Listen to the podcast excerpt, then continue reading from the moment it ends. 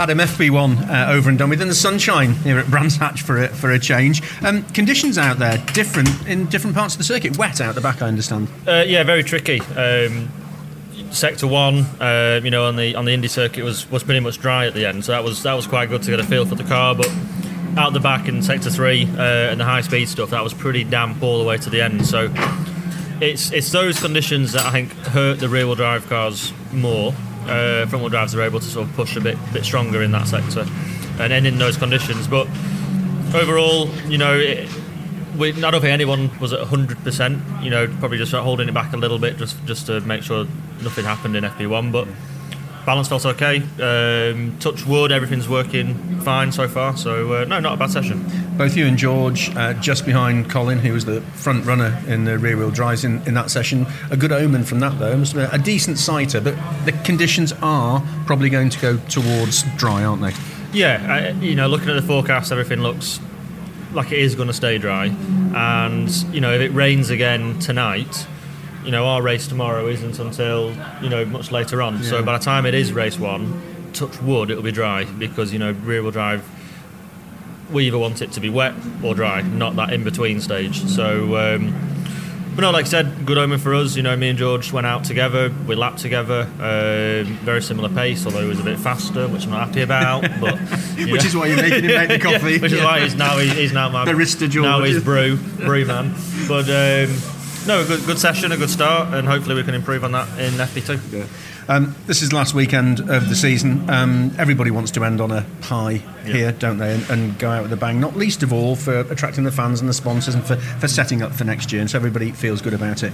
It's been a challenging season in part for you, Adam, hasn't it? We've spoken during the season about how you lost 60, 70, 80 points because of bad luck, things that were out yeah. of your control. But um, a good season in so many other ways. It has. It, it has. It's, it's been very up and down. What we can take pride in is if we look at the uh, is it the Good Goodyear Wing Foot Wing Award? Foot. You know, we're, we're, P5 in that, so our pace is in qualifying has been very strong, uh, and we've got a very quick car when it's working. We, me, George, and I have both been, for some reason we don't know why, we've just been plagued by, unfortunately, by hybrid issues, mm. and you know, both of us have stopped uh, because of those issues on green flag laps, which meant we have to miss race one, start race two at the back, and you, with that happening, you sacrifice 30 points easy a weekend. So I genuinely believe, you know, with a bit of better luck and uh, some reliability issues sorted, which not from our side, from you know the the hybrid side, I genuinely believe we could have been fighting in near enough uh, championship contention. Mm. Um, so on that side, it's very frustrating. But you know, we've got to take solace in the fact we have got a quick car.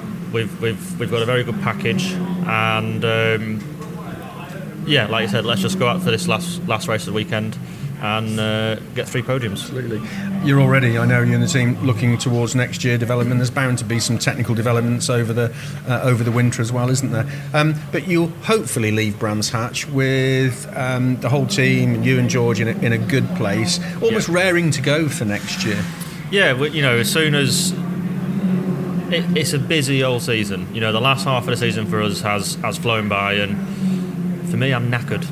You know, I finish a race weekend and I go home and I'm up at six the next day taking my boy to nursery, and it, it, it does drag on. It does it does wear you down.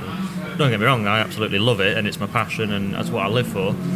So I'll take a couple of weeks when I get home and just just do nothing, uh, just have a proper relax. But you know, we're racing drivers. All we want to do at the end of the day is go racing. So uh, you know, our, our attentions will turn very quickly to 2023 and um, we'll start putting plans in place for testing and then in development, like you said, and hopefully, as much as I hate this phrase, hit the ground running in uh, 2023. How many years have you been in the championship now? Too long. Is it I mean, like too long? It's 12, 10, 10, 10 11, something like that. Yeah, this might be my 11th year. so, thought, so it's, yeah. it's been a while now, um, and I've got this this this this burning feeling that you know I should have done much better than seventh in the championship. I am convinced, you know, we we we could do, we could be much higher, and I've still got that scratch to itch, and I, I've not lost any determination. Um, believe I can do it. So let's go for it.